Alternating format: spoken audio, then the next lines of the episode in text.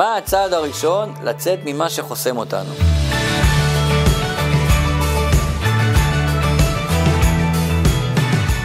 תגידו, הייתם פעם במצרים? לפני יותר מ-שלושת אלפים ושלוש מאות שנה, בני ישראל יצאו ממצרים, ועד היום, מדי בוקר בתפילה, אנחנו נזכרים ביציאת מצרים, נזכרים שהיינו שם ונזכרים שיצאנו משם. מה היה שם במצרים שכל כך רלוונטי לנו עד היום? אז כל אחד מבין שהיציאה של בני ישראל ממצרים לא הייתה רק מעבר פיזי ממקום אחד לשני. קרה שם תהליך רוחני עוצמתי, תהליך שעד היום אנחנו סביבו, תהליך שגם היום קורה איתנו. יציאת מצרים מסמלת את היציאה של כל אחד מאיתנו מהמצרים הפרטי שלו, יותר נכון, מהמיצר הפרטי שלו. לכל אחד יש את החסימות שלו, את הקשיים שלו, את הדברים שמיצרים עליו ביום יום, הדברים שמפריעים לו לתת לנשמה להתבטא, להשתחרר, להתעלות, להתחבר עם המקור והשורש שלה.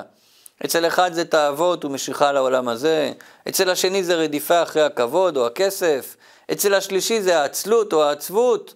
כל אלה הם מיצרים שמושכים אותנו למטה, שכופים עלינו להתעסק בענייני העולם ולשכוח על האמת, משכיחים מאיתנו את הרצון הפשוט והפנימי שלנו לקשר עם הבורא, כי כל הזמן עסוקים בחיצוניות, מה יצא לי מזה, מה יגידו עליי, מה חושבים עליי. אבל כמו שבני ישראל יצאו ממצרים, גם אנחנו כיום יכולים לצאת מהמיצרים. אז איך עושים את זה? בואו נראה מה עשו במצרים. משה ואהרון ביקשו מפרעה לשחרר את עם ישראל, והוא לא הסכים. הוא לא הסכים שנצא מהמיצרים ברמה הרוחנית. לא היה בכלל עם מי לדבר, לכן הם נאלצו להכות אותו בעשר המכות. ומה הייתה המכה הראשונה? מה היה הצעד הראשון להתגבר על המצרים? מכת הדם. מה זה מכת הדם? להפוך את המים לדם. כל אחד שואל, מה זה אומר? מה המשמעות הרוחנית של להפוך את המים לדם? איך אני היום יכול לקחת מכאן כלי לעבודה הרוחנית שלנו פה בדור הזה? אז שימו לב, המים מסמלים קרירות, אדישות, אפתיות. דם לעומת זאת מסמל את החמימות, ההתלהבות, הלהט לקדושה.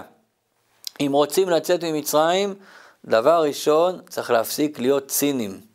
להפסיק להסתכל על כל דבר בעיניים קרירות, ככה לא נצא ממצרים. דבר ראשון, צריך דם. להכניס חמימות בחיים שלנו, התלהבות, חיות, אש של קדושה בעיניים. זה מה שייתן לנו את הכוח להתגבר על המיצרים, ולהתחיל את התהליך של יציאת מצרים הנפשית. לא סתם אנחנו נזכרים כל יום ביציאת מצרים. זה נותן לנו את הכוח לצאת מהמיצרים גם היום.